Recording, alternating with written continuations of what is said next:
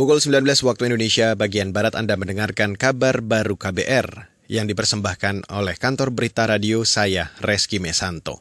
Saudara Kementerian Komunikasi dan Informatika menjamin keamanan informasi dan perlindungan data pribadi pada aplikasi Super App. Super App adalah aplikasi sumber daya manusia atau SDM berbasis awan yang akan menghimpun seluruh data di puluhan ribu aplikasi pemerintah. Direktur Layanan Aplikasi Informatika Pemerintahan Bambang Dwi Anggono mengatakan, Tujuan pembuatan super app adalah agar pemerintah daerah tidak perlu membuat aplikasi dan menyediakan server sendiri, serta mengefisiensikan aksesibilitas.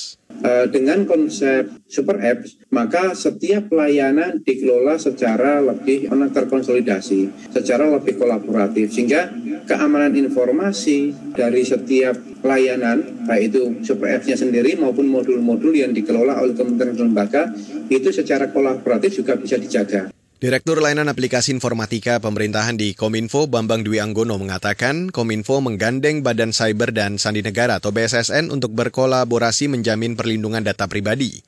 Ia mengatakan Kominfo juga mendorong agar layanan publik yang dikelola kementerian atau lembaga dialihkan ke pusat data nasional.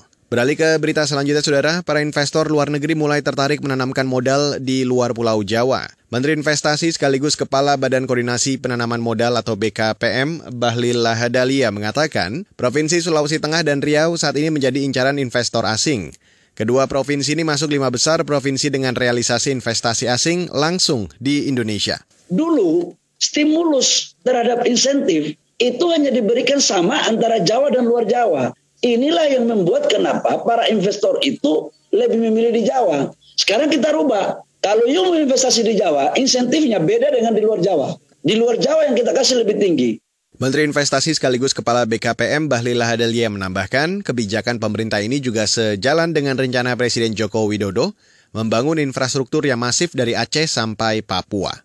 Saudara Perhimpunan Bangsa-Bangsa Asia Tenggara atau ASEAN akan mempertimbangkan kembali rencana perdamaian yang disepakati dengan Myanmar jika junta militer mengeksekusi lebih banyak tahanan.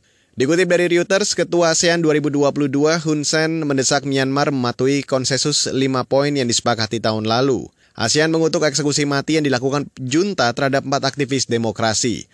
Hun Sen mengatakan Kamboja dan negara ASEAN lainnya sangat kecewa dan terganggu dengan eksekusi aktivis oposisi itu. Ia menyuruhkan agar hukuman mati di Myanmar dipertimbangkan kembali. Junta militer Myanmar memperpanjang keadaan darurat selama enam bulan. Keadaan darurat diberlakukan sejak militer mengambil alih kekuasaan dari pemerintahan terpilih Aung San Suu Kyi pada Februari tahun lalu. Dan saudara, demikian kabar baru saya Reski Mesanto.